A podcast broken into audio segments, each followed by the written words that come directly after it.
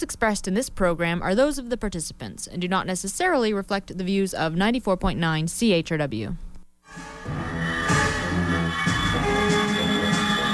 Do something. We are, Doctor. Cross-circuiting to A.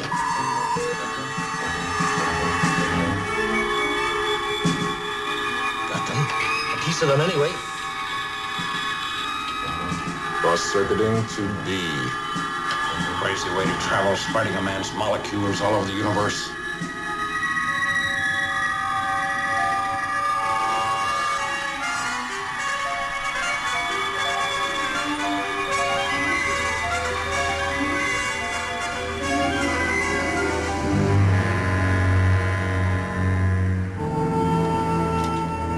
Captain. Thank heaven. Mr. Scott, there was no deity involved. It was my cross-circuiting to B that recovered them. Well then, thank pitchforks and pointed ears.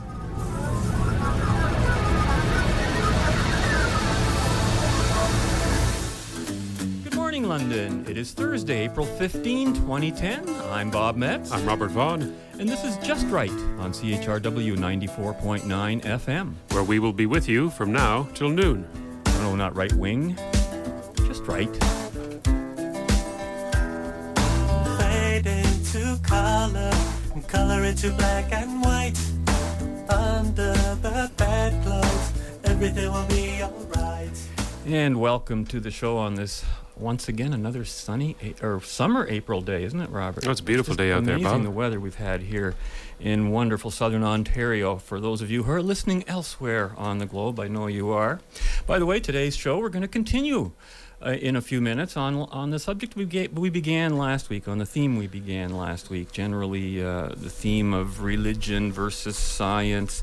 Um, we didn't get to a number of the issues that we wanted to get, namely uh, to get to, namely the innateness of religion, and of course there are some other issues that we couldn't get to. This is kind of an issue that you could go on, or a theme you could go on. We could do all our shows on this theme, really, eh, Robert? Oh, it could go on forever. Sometimes, though, I think it w- maybe we shouldn't even talk about it. well, it certainly seems to interest a lot of people. yeah. But um, 519 661 3600 is a number you can call if you want to join in on the conversation today. And our new email number, or, or email address, email, email number. I come from a phone age, you can tell, eh? Rotary phone. Yes. I joined the Rotary once. uh, feedback at justrightmedia.org. And of course, our website, chrwradio.com, where you can hear the show live and archive for a week. And then later on, when they're archived permanently, you get them at justrightmedia.org. And uh, those were some of the numbers and addresses that were actually addressed with uh, some of the mail. We have some business to catch up on here, Robert. A little bit of email build up. And I thought this uh, we take the first few minutes to uh, to catch up on our email. Great. Um, you recall a couple of weeks ago when we were talking, we got a letter from uh, uh, a listener named Chad who who told us he was reassured about the way that we handled the um, the Ann Coulter situation. And I asked him on the air when I read his letter. I said. Um, uh, I asked him to please explain himself. What did he mean by reassured? I wasn't too sure. Why was he reassured that we did that show? And uh, I jokingly said to you, I said, this is a good test to see if they're really listening. and you know, his, his email was in the email box before I even got home that day. So Chad, he did respond, and here was his response. He says, quote, by reassuring, I meant in all the media reports I listened to or read, it was all about the hate and anger towards Anne. Your show reassured me I was not alone in my opinion of her mistreatment, end quote. Well, that's now, good. Yeah, that, that kind of reassured me too, because there could have been a lot of other reasons why he might have said that.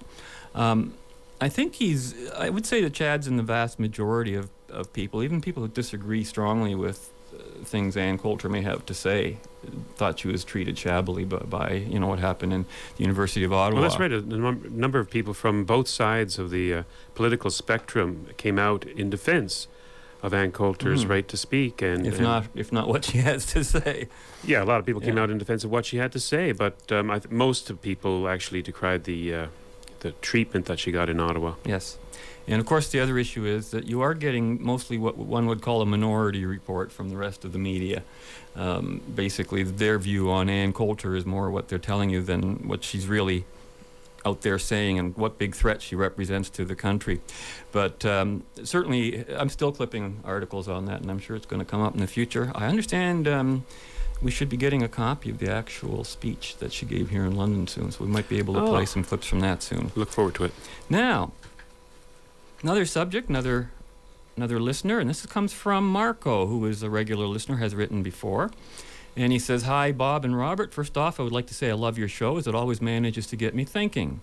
I rather enjoy the two host format since one person discusses topics that interest them, another discusses topics that interest them, and I enjoy the thought provoking exchange on such issues. In fact, one day I hope to host a radio show discussing political issues, so I consider your show a bit of an inspiration, quote unquote. Well, I don't know if we want any of that going on. Competition, Robert. Well, that's the end of your letter there, Marco. no, he says, Oh, good luck with that, Marco. Yes. Um, on that fateful night, he writes that the health care reform bill in the United States was passed by a slim margin. I was watching CNN on the edge of my seat, watching the yes and no count, rooting for the no count to go up like I would be rooting for my favorite hockey team because, let's face it, on the highway to health care reform, the Obama administration took the wrong turn.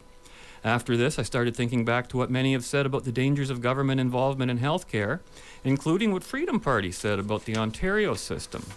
My question is while I understand that having a competitive free market healthcare system with private insurance and pay as you go options are a must, I'm somewhat confused as to how keeping OHIP in the mix would work. I understand that Freedom Party is against forcing people to pay for OHIP plus paying extra if they want for profit care, which I totally agree with, since it's unfair. However, let's say I'm a patient under the Freedom Party plan would, would choose to stick with OHIP, paying premiums rather than taxes. How much would my premiums be? And what if I can't afford the premiums? Good question. Uh, certainly, this is an issue we're going to deal with again. Healthcare. It's going to be probably take up a whole bunch of more shows in total. But the quick answer is, uh, you know, what our healthcare system about is really single payer, and if you're in a situation where you're not insurable, even you know, at any sort of affordable rates, only then should a third party intervene. And that doesn't even have to be the government, but it can be. Um, you get to control the premiums in the plan you choose as much as you can if you were in a private system. Now, of course, a government premium system, um, it's not paying premiums rather than taxes. There's still going to be a tax portion. That can't end overnight.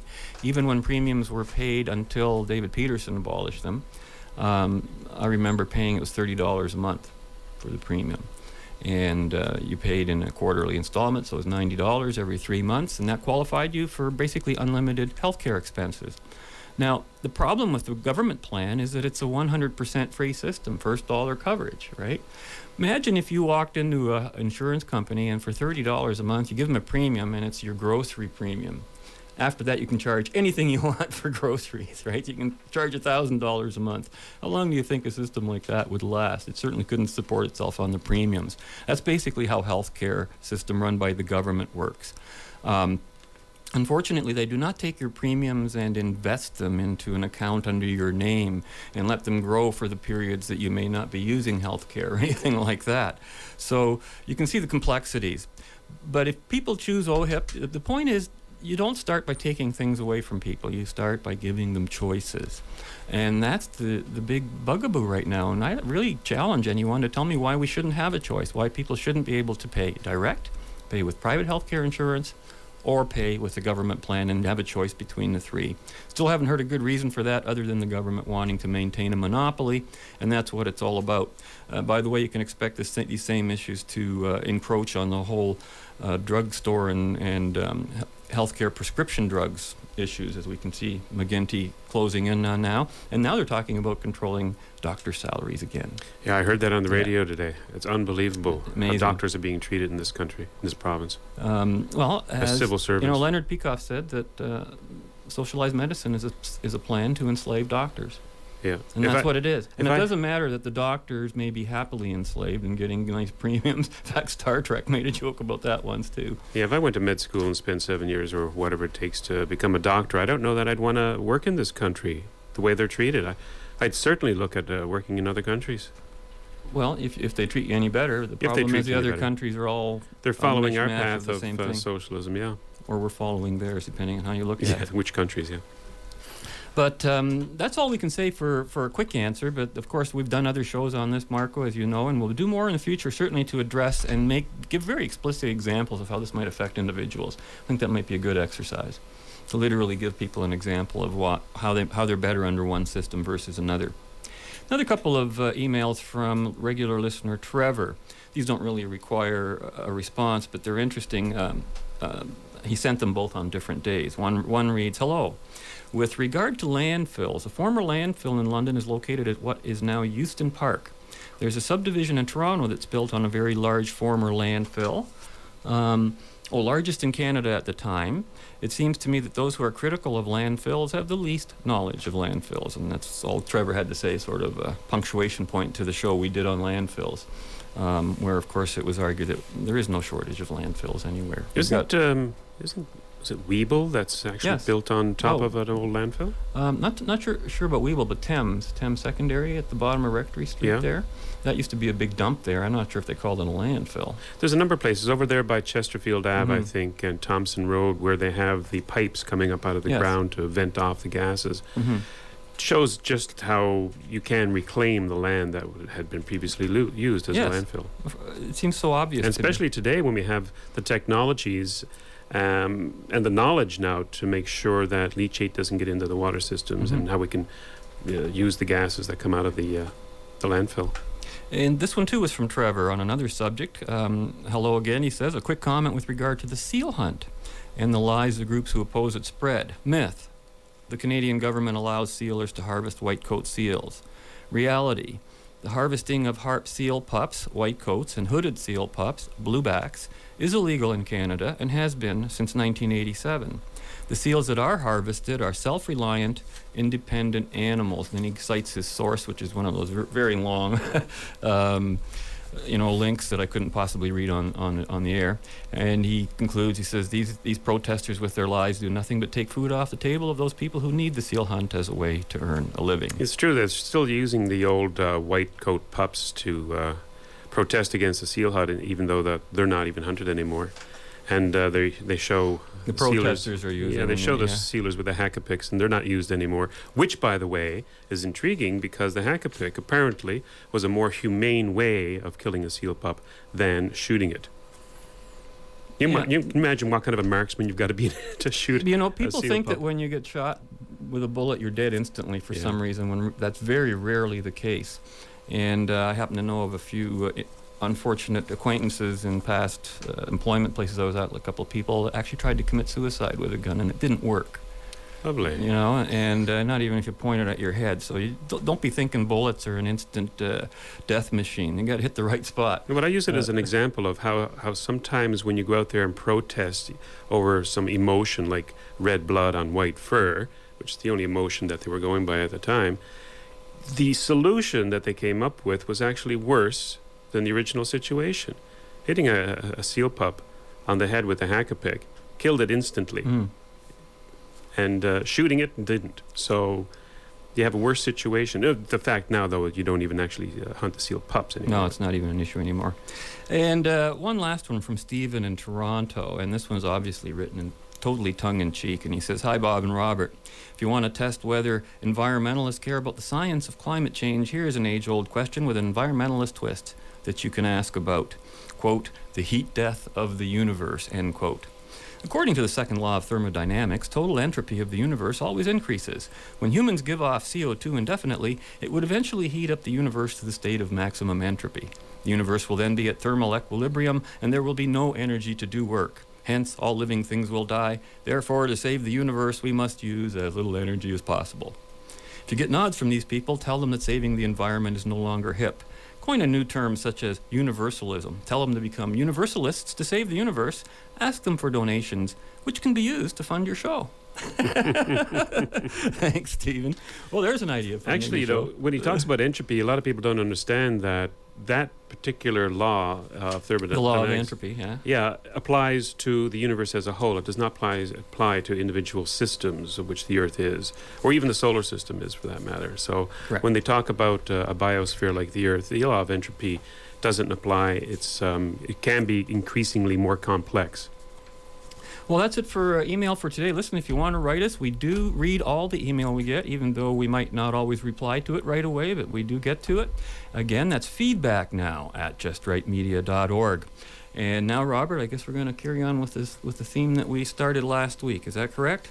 Yeah, there's a couple of points I, I need to uh, address. I think that I didn't really cover as much as I would have liked to last week. Okay, you, you've got you, you brought a, an intro clip to get us started here with. You want to tell us a little bit about that? Yeah, it, um, let me see. What's the first clip that you have on tap Well, it's there, the one Bob? on the other side of the bumper that we're talking about. So Yeah, okay. So the first one you've got is a Penn and Teller clip, Yeah. which I don't think really needs too much of an introduction. No. But following Penn and Teller, we're going to hear a little bit of an interview of um, Jim Watson, or James Watson, Dr. James Watson, who, uh, along with a couple of other investigators, one being Francis Crick, developed the um, the knowledge of how the DNA molecule is structured into a double helix, and there and there and thereby we got the information or the knowledge of how information in cells is replicated. A fascinating, one of the most important discoveries ever uh, in science, and um, he's being interviewed by Richard Dawkins in England. Um, now, the interview goes back quite a ways now because Richard Dawkins, ha- Dawkins happened to look quite young in it. Um, but uh, what yeah, it must be about 20 years what old. maybe. Professor Watson had to say is, you know, I think appropriate to the discussion we have here today. Terrific. Okay, so here's my point. As Charles Darwin wrote, it is interesting to contemplate an entangled bank clothed with many plants of many kinds, with birds singing in the bushes and various insects flitting about, and with worms crawling through the damp earth, and to reflect that these elaborately constructed forms, so different from each other, and yet so dependent on each other in so complex a manner, have all been produced by laws acting around us. Thus, from the war of nature, from famine and death, the most exalted object we are capable of conceiving, namely the production of higher animals, directly follows. There's a grandeur in this view of life.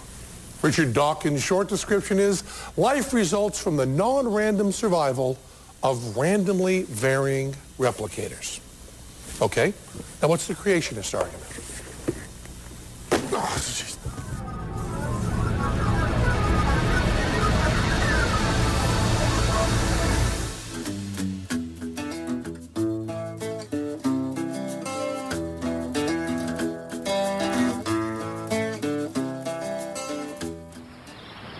jeez. Jim, for my money, the discovery of the structure of DNA, with all that it implied for genetics, is a good candidate for the most important discovery, scientific discovery of the 20th century. But what actually drove you when you were making it?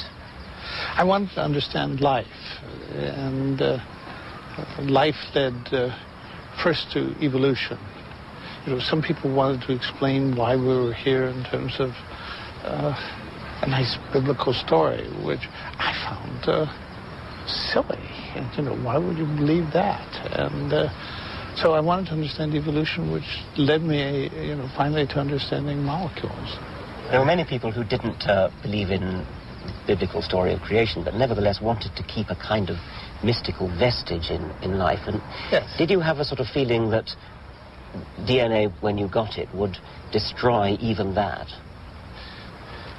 Uh, I hoped it would, but uh, certainly the past 40 years have shown that uh, uh, it's not as satisfying yet to the uh, general public, even to the educated public, as it is to the scientist who just understands what it is and how really wonderful it is.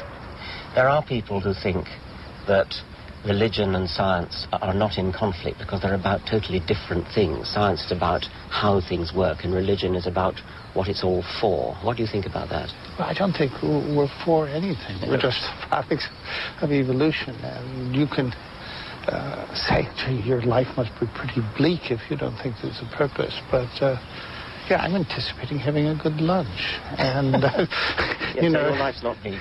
so my life is not Nor at all mine. bleak, and you know, uh, human beings I find extraordinarily interesting, and uh, uh, I don't like the idea that uh, you know we don't take human life seriously. Do you know many religious scientists? Virtually none. Uh, uh, occasionally I meet them and I'm a bit embarrassed. because, you know, I, I can't believe that anyone accepts truth by revelation. And welcome back to Just Right on CHRW 94.9 FM. I'm Robert Vaughn here with uh, Robert Metz, and uh, you can join in the conversation at 519 661 3600. So, just to follow up on what we just heard, that was Richard Dawkins interviewing James Watson, the uh, co discoverer of the shape of the DNA molecule, talking about religion. And I have a quote actually from his colleague Francis Crick, who said, quote, Christianity may be okay between consenting adults in private, but should not be taught to young children. So I thought that was pretty, pretty clever. So I'd like to just pick up on perhaps a misconception about evolution or evolution, however you want to pronounce it. And it's a misunderstanding. Some would like to say never neverlution. One of the misconceptions, and there are many, I uh, was looking at the internet there, and I, I, think I came up with a list of about 24, 25 common misconceptions about the theory of evolution. One is that, quote, life is too complex to have arisen by random chance.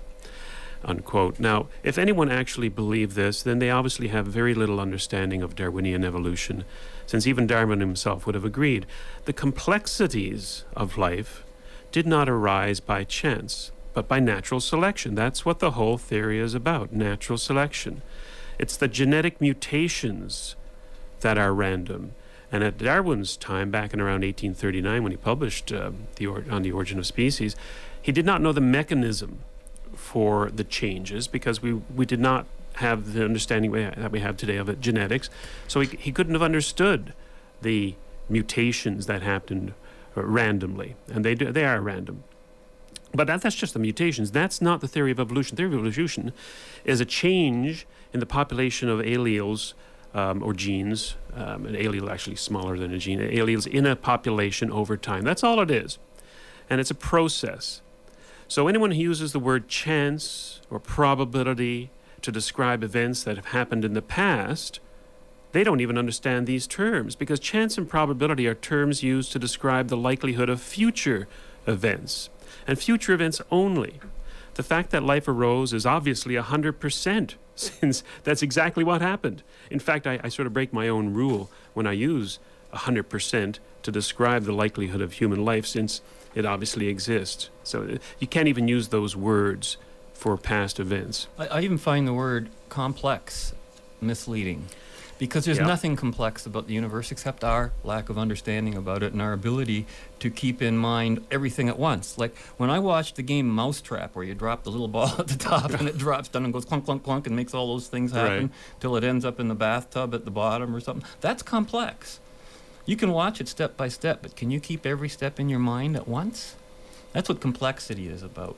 And you know, it's it's like I've heard inventors and scientists always say, you make any machine complex enough, and it's magic to a lot of people. Exactly. And, and and there's no complexity about it at all. It's it's very simple. A computer is nothing but a, a whole bunch of little switches that turn on and off. That's all they do. Yep.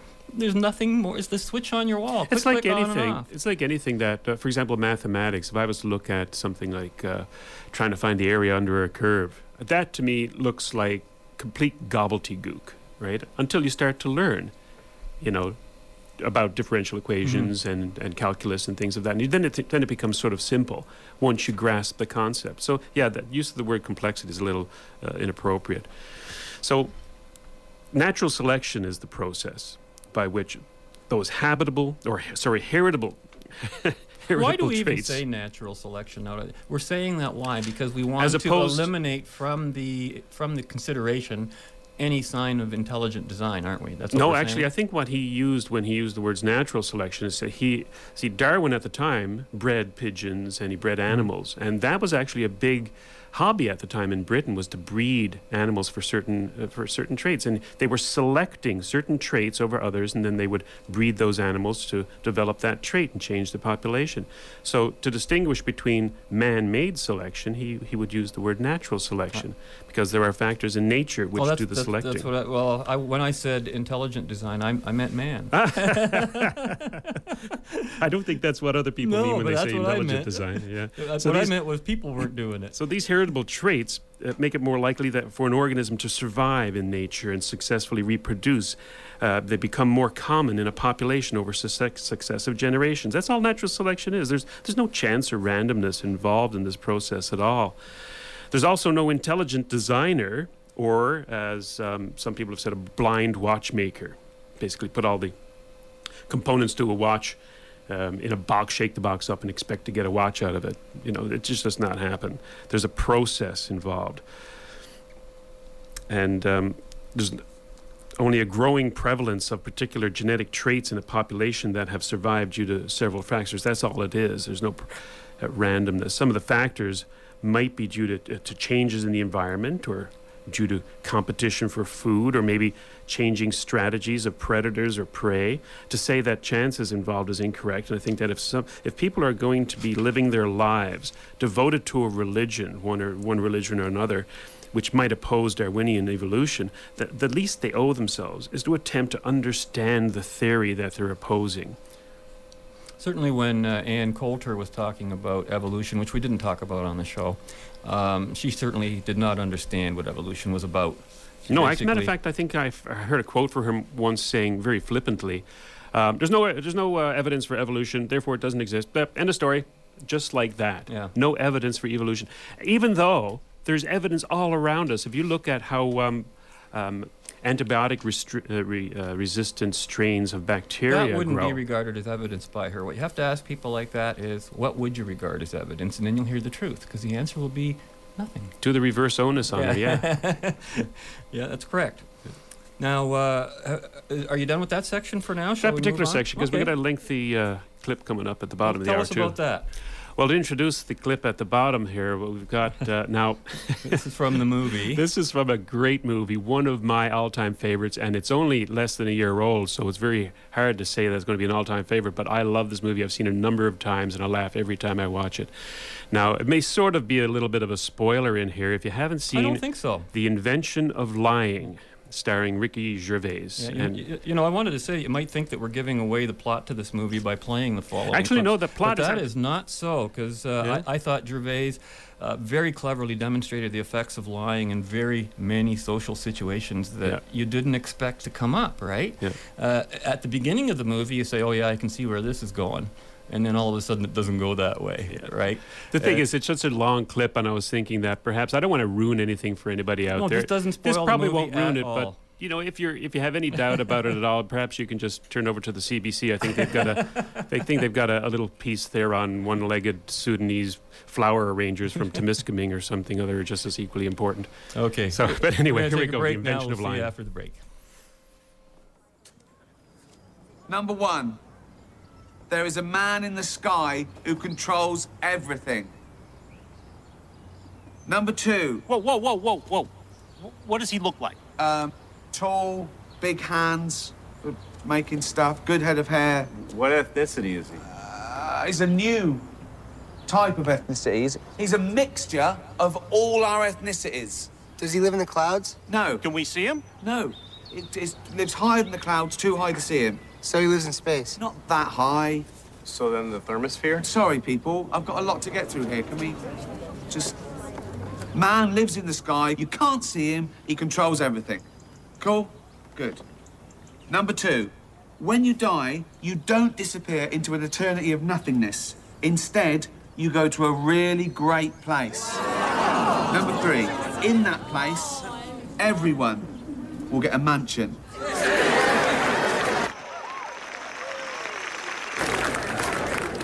What kind of mansion?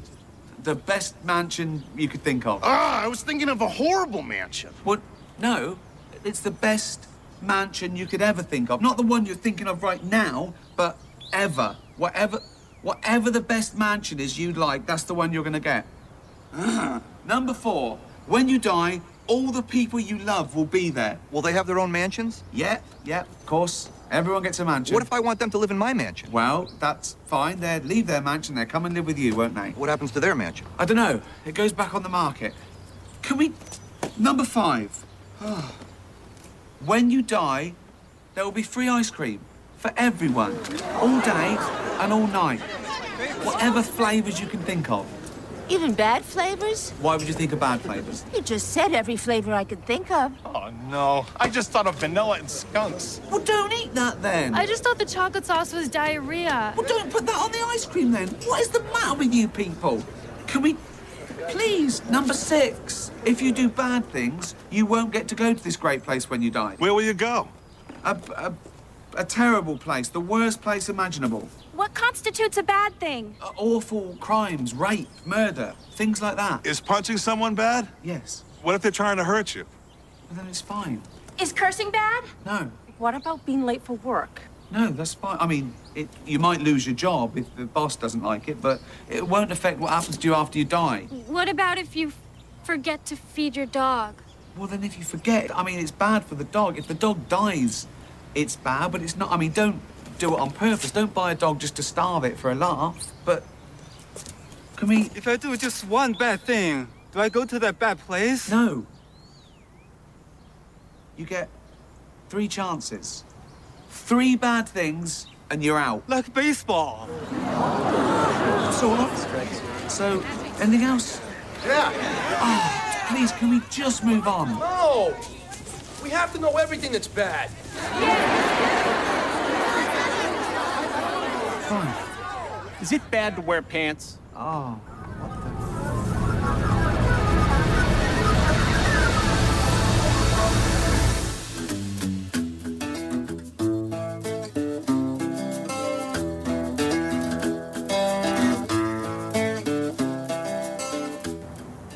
No. There is no hairstyle that can put you in the bad place. We've been through this. The main ones are things like hurting people physically on purpose, okay? Taking their stuff, doing things to people they don't want done, murdering people on purpose. Okay. Number nine. The man in the sky who controls everything decides if you go to the good place or the bad place. He also decides who lives and who dies. Does he cause natural disasters? Yes. Did he cause my mom to get cancer? Yes. Did he cause that tree to land on my car last week? Yeah. Did he kill my dad with that heart attack? Yeah.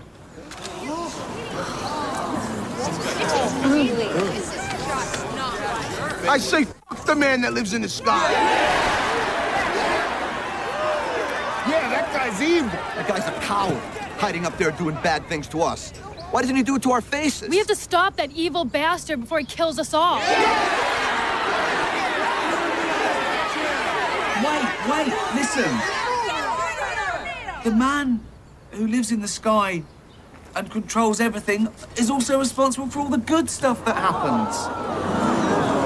He's the guy that saved my life on that fishing trip when the boat capsized? Yes.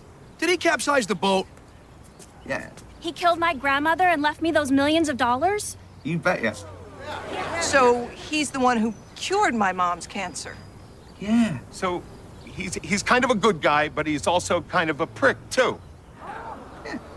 Right, but check this out, okay? Number 10. Even if the man in the sky does bad stuff to you, he makes up for it by giving you an eternity of good stuff after you die.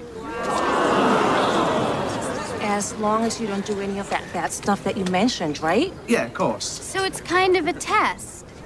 Yeah. Well, that's that's everything I know. Welcome back to Just Right on CHRW 94.9 FM. You can call at 519 661 3600 if you want to join in on the conversation. And just coming out of that clip from The Invention of Lying by Ricky Gervais, I have to sort of explain that in this movie, nobody can lie.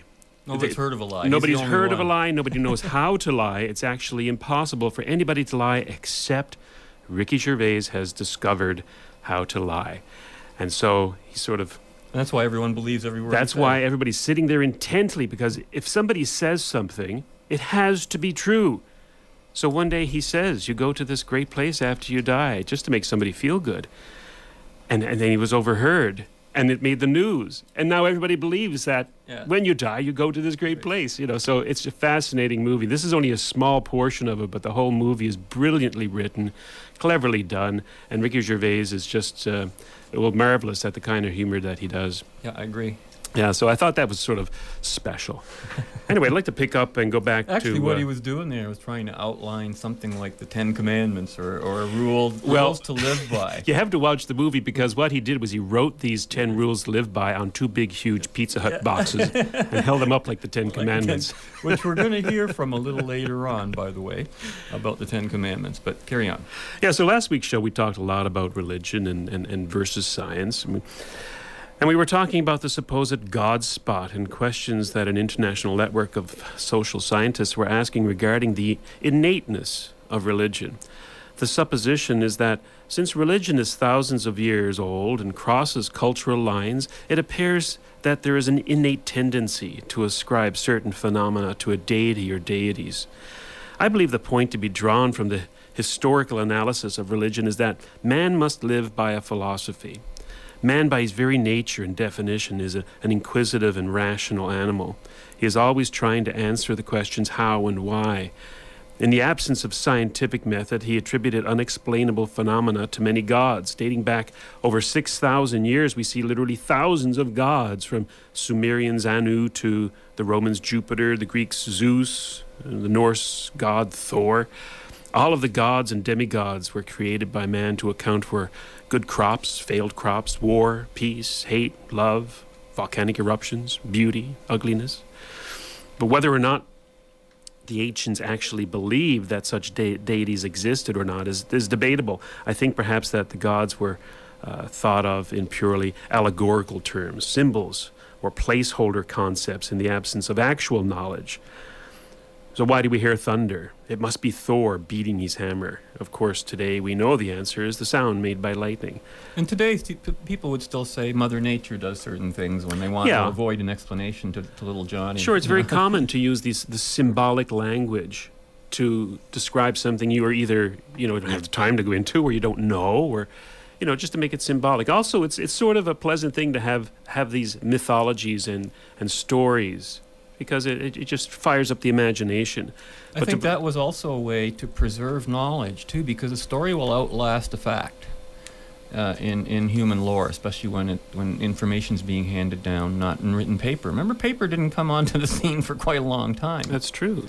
And so people could either etch their beliefs in stone, like the Ten Commandments, or they had to pass them down from generation to generation through and it was, stories. And it was usually stories- the religious people who held these stories and were the authorities of Yes. these stories.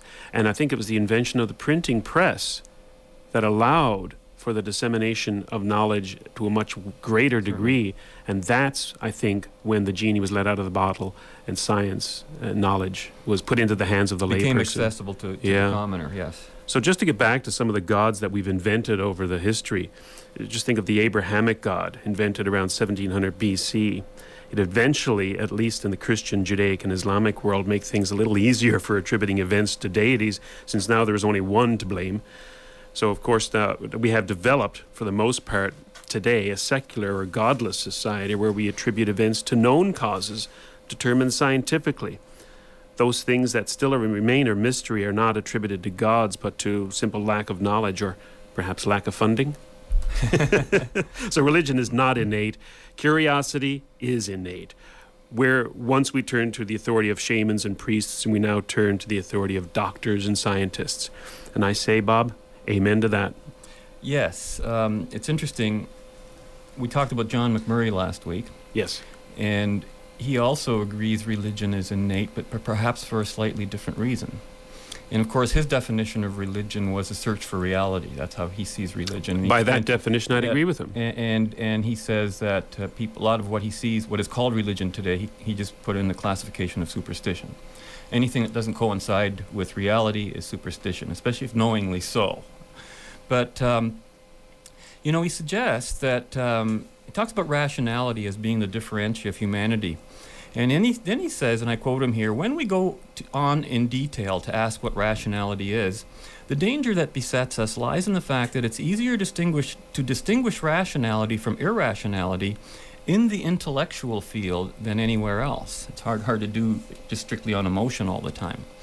This is a highly in- dangerous and illogical procedure, he says. In a word, since what we call genius is in any field the fullest expression of human capacity that we know in that field, it must be precisely the clearest and best expression of the nature of rationality.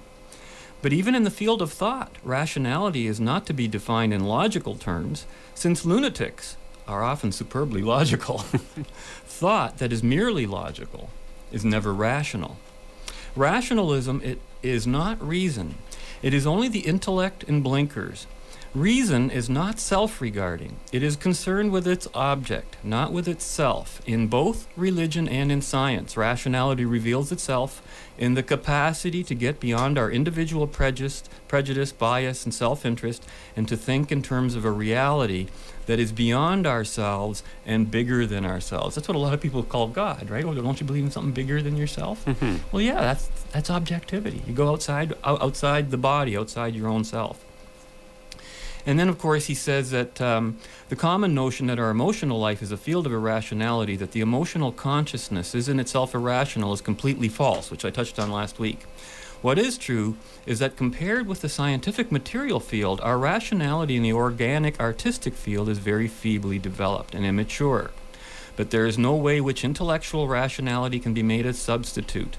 And then he gives an example. Beauty is as rational as truth, but it is not possible to incorporate it in human life by simple developing of development of intellectual knowledge. You can't explain beauty to somebody. It has to be apprehended after achieving a, a whole level of certain values.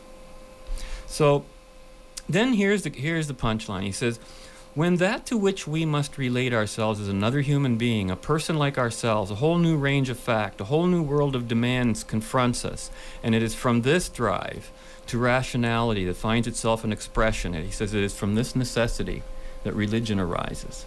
It's from interplay. It's, it's from sharing common values. That's what causes the necessity of religion.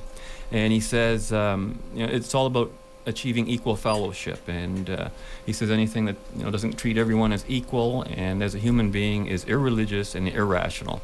And that's basically his, his major uh, his major argument about rationality. Now, I was I was talking about this. Uh, this is an issue that's come up a lot, but. Um, have you seen the movie The Ten Commandments? Oh, of course. Cecil B. DeMille. Cecil B. DeMille. We're going to hear from him shortly. Uh, something very unusual was done there. And the Ten Commandments are, are the rules, just like Ricky Gervais laid out there, eh? Um, but at the beginning of the movie that he put together, which, by the way, uh, he was one of the first people to hire Ayn Rand as, a- as, a, Yes. as a screenplay writer, and I wonder if her influence might have affected what he has to say here. But um, anyone who's seen the movie will know there's something very different about that movie, in that there is the director comes out at the beginning of the movie from behind the curtains, and they have overtures in this movie. It's like Ben Hur, same kind of thing, and uh, tries to explain to people what the story is really about. Like, listen, don't take it too literally. It's not about what you think it. It's about what if somebody, someone were to ask you just off the cuff, what's the what would the Ten Commandments be about? What do you think your immediate re- answer would be? Uh, the Life of Moses.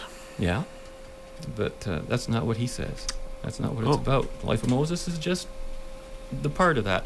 So uh, we're going to go to that break, and on the other side, we're God gonna... being a prick. oh, Robert. on the other side, we're going to hear from yes, minister, and um, uh, of course, uh, oh no, sorry, yes, prime minister. In this case, he's the prime minister. He has to appoint the bishop of, of, of England, right, of the Church of England. And of course, what they're looking for is someone who, well, you'll hear what they're looking for when you hear the clip. It's quite funny, actually. But first, Cecil B. DeMille from the introduction of the movie The Ten Commandments. Ladies and gentlemen, young and old, this may seem an unusual procedure, speaking to you before the picture begins. But we have an unusual subject, the story of the birth of freedom, the story of Moses. As many of you know, the Holy Bible omits some 30 years of Moses' life. From the time he was a three-month-old baby and was found in the bulrushes by, by Bithiah, the daughter of Pharaoh, and adopted into the court of Egypt, until he learned that he was Hebrew and killed the Egyptian. To fill in those missing years, we turn to ancient historians such as Philo and Josephus. Philo wrote at the time that Jesus of Nazareth walked the earth. And Josephus wrote some 50 years later and watched the destruction of Jerusalem by the Romans. These historians had access to documents long since destroyed, or perhaps lost, like the Dead Sea Scrolls. The theme of this picture is whether men are to be ruled by God's law or whether they are to be ruled by the whims of a dictator like Ramesses.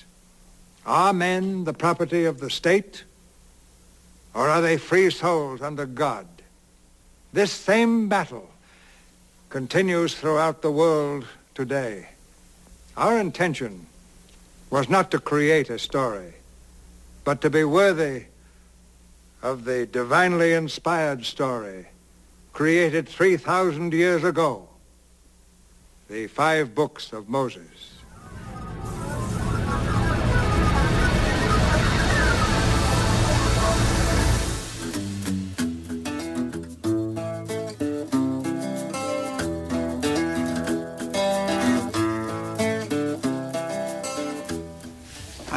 Choose a bishop. That's ridiculous. Why? Well, you're not exactly religious, are you, darling? I'm Prime Minister. Religion has nothing to do with it. What do you do with bishops? Not really. They're just managers in fancy dress. the Church of England has over 172,000 acres of land, thousands of tenants, leaseholds, property and investments worth a total of 1.6 billion pounds. So the ideal bishop is a corporate executive, sort of merchant banker, personnel manager and estate agent. Speaking as a churchgoer, I prefer you to choose a man of God. Mm, they offered me one of those, but he wants to turn the Church of England into a religious movement. the one they're trying to force on me is a modernist. You mean a Marxist or an atheist? Both. It doesn't matter about the atheist bit, apparently, but being a Marxist could cause me a lot of trouble once he stands up and starts to make speeches in the House of Lords. Can't you turn him down? That'd look political. But haven't you been explaining that the church is political? Yes, but it mustn't look it. I see. Well, why did you turn him down on religious grounds? How do you mean? Well, does he believe in heaven and hell? No, of course not. Virgin birth? The resurrection? No, no, nothing like that. What does that have to be going on with? Annie, you're brilliant. I'll reject both candidates and force them to submit another. What I really want is a candidate who'll get on with everybody. You mean someone who doesn't have strong views on anything? Yes. it might help if he were inclined towards Christianity. Wouldn't do any real harm. So what you need is a sort of closet Christian. Thank you, darling. Welcome back. You're listening to Just Right on CHRW. What do you think of that, Robert? I love the yes, Minister. But actually, just the Cecil B. DeMille thing has got me thinking too about. Yes. You know how uh, well in the United States at least, and here in Canada as well, our Constitution mentions God, and in the states they have one nation under God, and Yes. in God we trust on the dollar. You know, and as an atheist, I don't object to those terms No, not if they're taken in the proper in context. the proper context. And and it's amazing what um, Cecil B. DeMille said there. He said the story is about freedom, whether, and it's a question of whether people are property of the state or free souls under God. And that's where a conflict, like between me and Ann Coulter, might have come up on the religious issue. I believe we're free souls. She believes we're free souls, but doesn't believe that we can be that without this belief system in God, which I think goes deeper than a, a belief in simple deity. A- And this brings me back again to the comment by John Macmurray, which I touched on at the end of the show last week, where I talked about why he talks about religion purposely without very many references to God. And here's what he said. Uh, this time I want to read complete what he said because does this ever speak to what we just heard? Both clips, by the way. He says it may strike my readers as strange to define religion without any reference to God, yet in fact it is advisable to do so. The idea of God can have no fixed meaning of its own which is not related to our experience of human relationships. And it is the significance of the term to the person who uses it that matters, not the fact that it is used or refused. When the idea of God has come to carry a meaning which is, in fact, false and irrational, the use of the term will inevitably imply this falsehood. the assertion of the existence of God will be the assertion of a falsehood, and its denial, the denial of a falsehood. When, therefore, a society has crystallized a conception of God which is false, the professed atheist may be more truly religious than the theist. For it is the latter who is asserting the existence of something that does not exist. Now, here's the kicker politically. The orthodox religious ritual of any society is always the symbol of its, of its structure, just like you were talking about symbolism, Robert, of personal relationships. This explains why men who have no religious interests but have large economic and other secular interests in maintaining the orthodox and traditional structure of their society can be relied on to rally to the defense of orthodox religion. While men of a religious temper who are concerned to replace the traditional structure by a new one are apt to find themselves attacking religion. Isn't that a fascinating comment? It is. And isn't that exactly what was happening in Yes Minister? They're looking for someone to epitomize the church, what, what England stands for. Is That, by the way, that was all, Yes Minister was in the 1980s when they, when they filmed all them, right? Mm-hmm. And uh, basically to, to find somebody, they didn't want, you know, a hardcore Christian, somebody who, you know, was totally lit- a literalist on religion. They wanted someone who could manage affairs. Because basically, and this has always been a message I've been trying to drive home with people, politics and religion are, are very largely the same thing. And religion is a subset of politics, not the other way around, m- more more than the other way. You know what I mean? Like um, even the Catholic Church, as we know. Well, religion I always thought of, at least historically, as a primitive political system. Yes. At least with the Roman Catholic Church. And well, and it's and it's a political system too. I mean, the Vatican is literally a political Mhm. state, isn't Yes. it? So The Holy See. Sorry. It's the Holy See. yes. Exactly. And and so and of course the church had literal political roles in the past, and that is really why I think the effect of the Roman Catholic Church in the Vatican is largely, you know, it affects so many countries that have different political systems. The Catholic Church is the only religion in the world that every single country pays taxes to its education system or pays taxes to, even even the communist ones. How do you weasel that? You know, though that's a- 2,000 years of history, That's a, that's an amazing thing to be able to do. But of course, um, as Macmurray points out, what we call the Roman Catholic Church is really uh, the Roman. Um, more the whole Roman Empire itself being exported, the whole concept of Roman law. Roman Universalism. The, the Roman Universalism, that's what it means, Roman Yes. Catholicism. The word Catholic means universal. And Roman means Roman, Roman. law. It doesn't mean Christianity. It doesn't have anything. In fact, they were enemies of Christ for the longest time. Uh, until in about 325 AD, uh, Constantine, Emperor Constantine, um, declared one God. We're going to have one God. no more Basically created the Catholic Church. Pretty much. With the Council of Nicaea. and uh, as, an, as, a, as a political necessity to keep everybody in line, so, so to speak, in one, one way of thinking.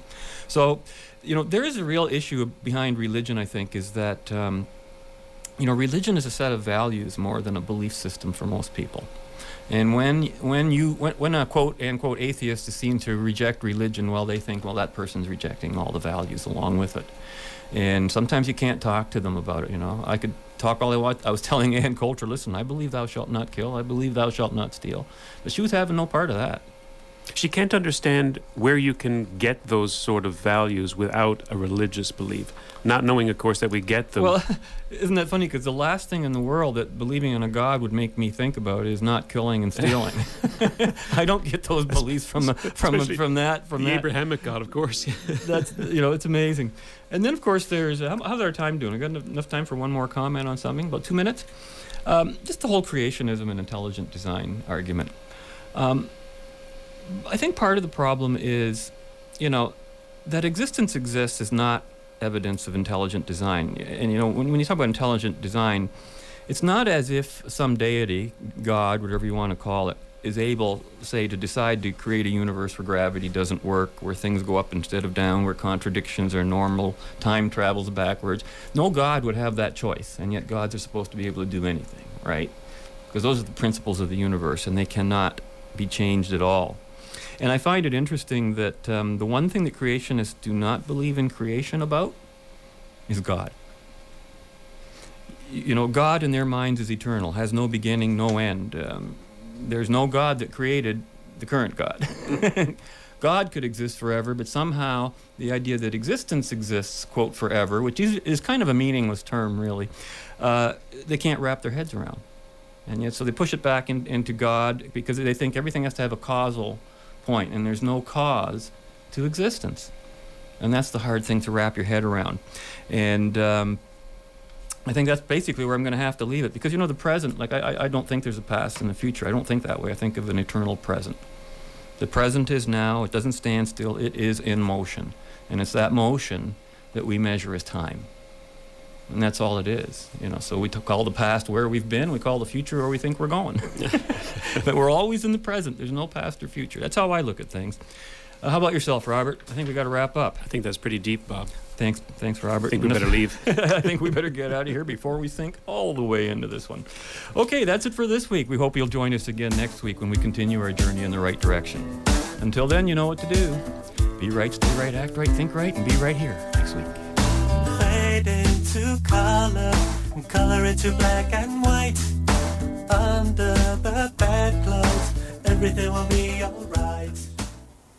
Well, there is always the Dean of Bailey. Well, he's not really up to it, is he? I mean, I gather he's very lazy and vain and totally uninterested in Christianity. Yes, but he's not against it. I think he would make a thoroughly suitable British bishop. Cricket, steam engines, and a complete ignorance of theology.